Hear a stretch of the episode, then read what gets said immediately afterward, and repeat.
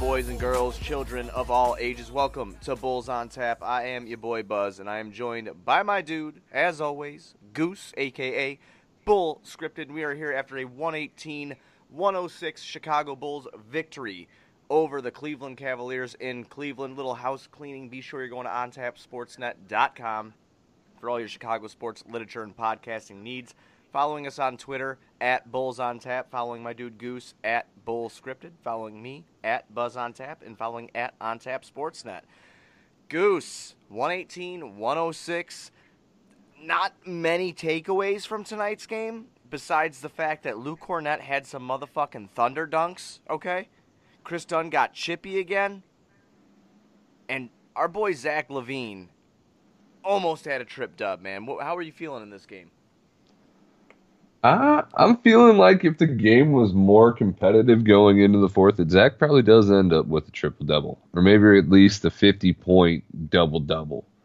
Um, just when he came back into the fourth one, Jim held him out a little bit longer. The Bulls had, I believe, a 22, maybe even a 24 point lead at one point in the fourth. Um, then Cleveland started rallying a little bit, and yeah, we're skipping the first half, the third quarter, uh, because we're probably just going to talk about Zach LaVine. Um, right, right. I mean, there is one thing you could say about that third quarter. That's got to be the best one we've seen all year. No, yeah, the the Cavs uh, had the clunker that we usually have in the third, uh, and I listened to the Cavs broadcast the whole game, and they've had the same problem all year. So that's probably and consistently would be a problem for young teams. that come out of the second half a little flat. Right, right. I could see that for sure. Um, I was just thoroughly impressed by Zach. He kept us in it in the first half. Um, he had, I believe, he had more than half the team's points at one point in time there in the first half. He had like, I think it was twenty. God, it was like twenty. I can't remember what it was. I think it was like twenty-seven. Though yeah. you were going the right way. Yeah, it was twenty-seven. I mean, he had. He was unbelievable. He was just unbelievable, and he had five rebounds in the first quarter. I mean, kid was playing in fuego, and uh, man, I you know, like you said, it's going to be a big Zach LaVine po- podcast here tonight on this Bulls on Tap. But in 39 minutes, after taking 30 shots, 12 of them from uh, behind the three point line, he hit five. I mean, th- this dude was unbelievable all night. He literally kept us in the game and willed us to stay in it until Cleveland had no more answers and couldn't keep up with us after that. And th- this whole win has contributed to Zach LaVine's play because we were done we were in big, big trouble at one point until Zach really, really turned it on. No, I mean that first was kind of back and forth, and you know Zach just refuses to lose to Cleveland. Last week he put up 42 against them in a comeback win in the fourth. I believe he scored 21 of his 42 in that fourth quarter to will us to a victory.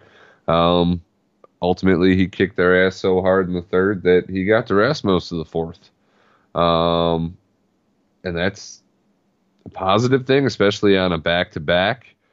The Bulls did get their ass handed to them to the Kings last night. We didn't really record after that. Yeah, I've I was been downtown, sick as hell. I, I, was downtown. I was at the 108 party after Sox Fest, so I, I missed it last night. And then you text me that you were not feeling well, so kind of was a blessing in disguise, I guess. No, yeah, I've been battling this uh, whatever the hell kind of cold I got going on. It's pretty wicked, but um, so we took last night off because that game was uninspiring. You were busy. I felt like crap. I felt like even more crap after the Bulls game. Uh, we scored less than 90 points in 2020. That is fucking ridiculous, uh, to put it lightly. So, not going to talk too much about the Kings game. Uh, Zach did his best to make make sure we bounce back despite being down so many key players. You think about missing three to four of your rotational pieces. Granted, Jim was uh, stretching the rotation to get Archie and Kornet in there a lot of the season anyway, but you're down Gafford, Wendell, Otto Porter, and Lauri Markkanen. That's four. That's at least a third of your rotation, no matter how you slice it. And Bulls are still finding a way to win. So it's good to see that they still have that fight. Um, It'll be interesting to see who is still here after the trade deadline, though. Right, I definitely agree with that. I mean, I, I hope Kris Dunn is still here. I saw one of your tweets that you had him in. I think it was going to the Clippers. I think you had a Was that a little trade that you made, or was that an article you had read? Like, I, I wanted to clarify that real quick. No, that was a trade that I made. I think it's probably a trade that's been suggested. I didn't personally see it elsewhere. Um, there was a rumor that the Clippers have interest in both Kris Dunn and Thaddeus Young. So uh, I put him together with Harkless and Jerome Robinson and the Clippers' first round pick this year, which they do have. They didn't send that one to the Thunder for Paul George. Uh, it's going to be 26 to 30, so it might as well be a early second. But at the same time, if you're not sure if you're going to resign Kris Dunn, and you can get a first for him and Thad Young, might as well uh, pull the trigger.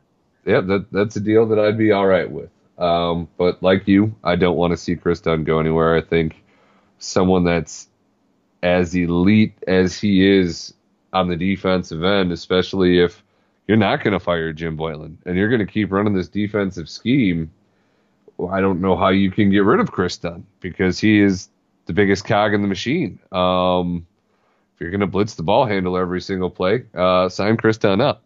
So it'll be interesting to see what happens. February 6th is the trade deadline. So we're closing in really quick. Some stuff's going to start popping off. Just pop, pop, pop, pop, pop, pop, pop, one after another here uh, you're gonna blink and your phone's gonna go off at 3 a.m. and it's With just gonna be bombs. yeah, Woj bombs just destroying the league.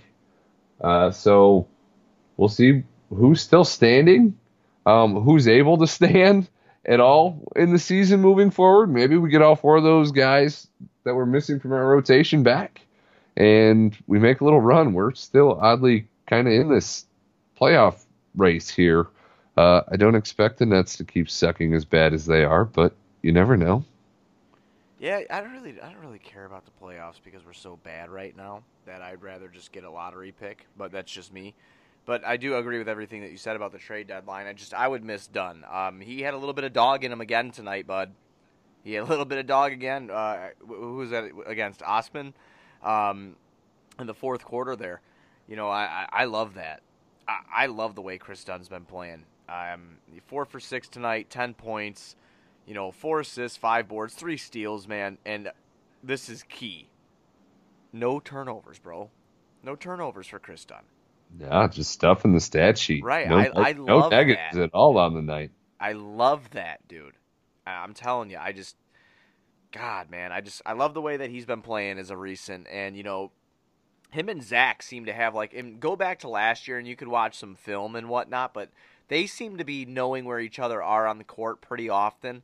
I just wish Kris was a not as limited offensively as he is because I got I, I do feel like that would have been a fun backcourt if Kris was a, li- a tad bit better offensively. I do think those two could have worked together pretty well. I mean, not to say that Kris cannot improve. We've seen players improve throughout their careers, but you know, I I love the way that he played tonight. I, actually, a tweet that we got sent to us too. I can't remember if it was on the Bulls on Tap or my personal Twitter, but someone asked how come you and I haven't been talking about Satoransky not playing good. So I had planned on doing that tonight after the game, and uh, he went eight for eleven, had 19 points, six assists, and six rebounds with three steals and only one turnover. So I guess we're just gonna have to we're gonna have to shelf that for a couple days. Yeah, I mean Sato, I believe saw his percentages in the last 10 games, or maybe it was a shorter sample size. 19% from three point, 33% from the field. He has been atrocious uh, until tonight, which right. That's what I mean. We but, but, most people can have a great game against the Cavs. Right. Uh, Sexton and Garland are both undersized, at least in comparison to Sato. So he had the uh, mismatch all night tonight, no matter where he was on the floor. So good to see him take advantage of that. Hopefully he can kind of start to roll with it. But like you, um, maybe staying in ninth all season and playing meaningful games, chasing that carrot you're never going to catch at the end of the stick, uh, and still landing in the lottery with a shot in the dark with some luck is is the best place for the Bulls to be, and that looks like we're gonna be there for the rest of the season. Yeah, pretty much cruising that way. Another fun uh, tidbit from tonight's game: Luke Kornet plus 21 Three for five from the field, 0 for 1 from downtown. He only had one assist and one board in 26 minutes. How are you that tall and only get one freaking rebound? He also had one block. Uh, but dude, his six One points. rebound. I know it's horrible, but What? his six points came off thunder dunks, bro. Thunder dunks? I don't know. Thunder he had- dunks, bro. He had one nice hoop and one kind of driving through the lane dunk that was Bro. like, oh shit, okay, dude. If I was seven three, I could do that and I'd get more than one rebound. I, I, I listen. I'm just here for the thunder dunks tonight. Okay, we don't have a lot to be excited about, and when we have Lukey, Kornet, cool hand Luke, Lukey, did you really just call him Lukey? I did. I'm gonna him- call him. I'm gonna call him Loogie because he like he can be entertaining, but he also is just kind of disgusting and sucks at the same Yeah, time. he's pretty bad, but tonight he had thunder dunks, man. All six points were thunder dunks and got me excited. You know, so I was I was happy about that. So I have to give credit where credit's due. Now, we're gonna go into the other big man that's a part of the rotation, and Cristiano Felicio. Fellatio. I don't think he knows where he's at. He never does. Yeah, just e- ever. He, he needs the goggles back. Like, what was that game that w- when he got the uh, most of the minutes there, he's like 12 and 10. Remember, and we were like, wow, I did. We didn't think we'd be talking about Felicio being 12 and 10. Double, double. Right. And then tonight, the real Chris did stand up because, in all honesty, he should have been all right tonight. It's not like Cleveland could really mess with him too bad with size. I mean, Henson and Nance and Love and Tristan Thompson. I mean, I thought he would do a little bit better, and he was just god awful. Our whole bench was god awful, to be honest with you. Every one of them finished uh, minus in the plus minus. Every single one of them. Uh, Uh, w- while we're on the bench, Coby White played under 20 minutes. That shit can't happen. Now with as depleted as this roster is. I agree. It. Sato had a great game tonight, but Coby White playing under 20 minutes cannot Bro, happen. I, I honestly, dude, I don't think that would have been the case if Zach didn't do what Zach does. Because, like you said, Sato had a good game. Jim was probably exploiting the matchup, and how you pointed out before, and like what I said, is uh, the bigger guard on the smaller guards. He probably exploited that matchup, right? I mean, makes sense. And he just kind of rode with it. But I don't think I don't think if Zach gets 39 minutes, you can uh, you know allocate maybe another two to three minutes, maybe even four over to Coby White. You know what I mean? I just think it was like a circumstance type thing tonight. Um, Because- it better be circumstantial. right. I mean, I could be wrong. I mean, I'm not saying that that's the case at all. It's just what I kind of believe right now. I think we're going to see him on Monday get, you know, a, a bunch of minutes against the Spurs, against Gregg Popovich's Spurs. But I don't. Spurs. Oh, Yeah, I Jimbo gets the name drop pop before this game. Yeah, I will. I will be. Uh, I'll be in attendance on Monday night for that game. But yeah, I think that he'll get more minutes. You know, I. You know what, Goose? I'm like totally in the boat of starting him at this point in time. Hey, no, we should definitely go. I mean, and maybe after the deadline, maybe Sato moves, maybe Dunn has moved. But I definitely think you should be going Coby, LaVine, Hutch, that if he's here I after agree. the I was deadline, and just saying that. I was just saying that that should have been that's my lineup with everybody being hurt right now. My lineup was going to look like Coby White, Zach LaVine, Chandler Hutchison, Thad Young, and Luke Kornet. I just I like that lineup. I mean, am I in love with that lineup? And like, no, but you know what I mean. Why I like it is because I have No, I mean you got to get Coby the experience. Right. You got to see if Hutch is worth a roster spot moving forward. If he can be a rotational piece. So you got to play these guys, and it's not like our season is at a point where it's we got to be playing to win completely. You can be playing to win while trying to develop. So, you know, you know, Jim, Jim wanted to develop that bench. So maybe we can we can do that the right way with the young players. Right. I mean, I I was totally saying that in my group chat, you know, um, with, with a couple buddies of mine. I was like, man, this is the lineup I'd like to see. And they're like, why would you want to see that? You know, we need bench scoring. I'm like, at this point, dude, I'm like, who, why? I'm not worried about bench scoring when we're out of the fucking playoffs anyway. You know what I mean? Like, I don't, I don't care. Like, get the guy, you know, get Coby White, you know, starting minutes in the NBA. He's a seventh pick in the draft our last two seventh picks in the drafts has pretty much started right away. You know, I mean, what? that's just kind of where I was at with that. But I'm glad that you kind of echoed that same thought. I was I'm actually kind of surprised that you echoed that same thought about Hutch being in there too. But um, we pretty... have no other small forwards. Well, right, got... right, right.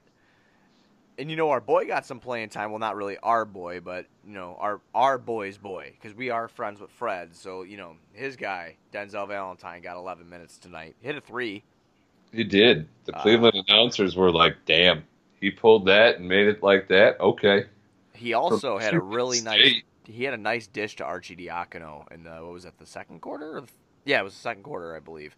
Real nice dish to Arcidiacono. That's the kind of shit that Denzel, I believe, brings to the table. Is he's got some pretty good court vision. I think that Jim has really missed the mark by sitting him as much as he has. Um, Nope, we've been saying that all year. Right. Jim is screwing that up royally. Uh, for a team that struggled so much on offense when Zach LaVine sits down to not even let a player like Denzel Valentine, who shoots 38, 39, 40% from three point for his career, uh, and is a great secondary playmaker on the floor, is just asinine. I totally agree with that, man. I totally agree with that.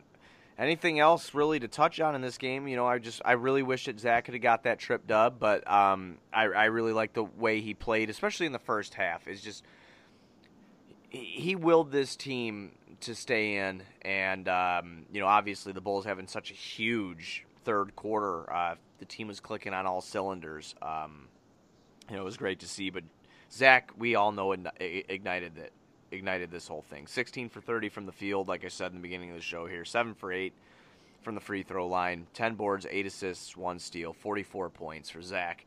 Kudos, Zach. Thank you. You know that you make Bulls basketball fun to watch, and I don't care if people just call you a one-dimensional scorer or whatever.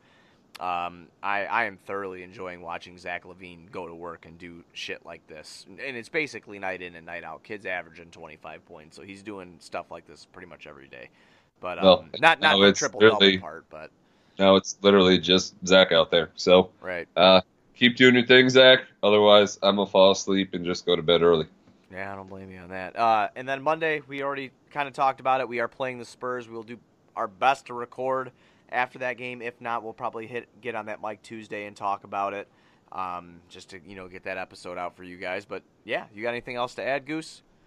Nope. Uh, nope. Nope. Nope. Nope. nope, nope, nope, nope, nope. All right, fantastic. Everybody be sure going to ontapsportsnet.com for all your Chicago sports literature and podcasting needs. Again, following us on Twitter at Bulls on Tap, following Goose at Bulls Scripted, following me at Buzz on Tap, and following at On Tap Sportsnet. We'll try our best again to be back Monday after the Spurs game. If not, we'll be back Tuesday to recap that game. Let's go, Bulls.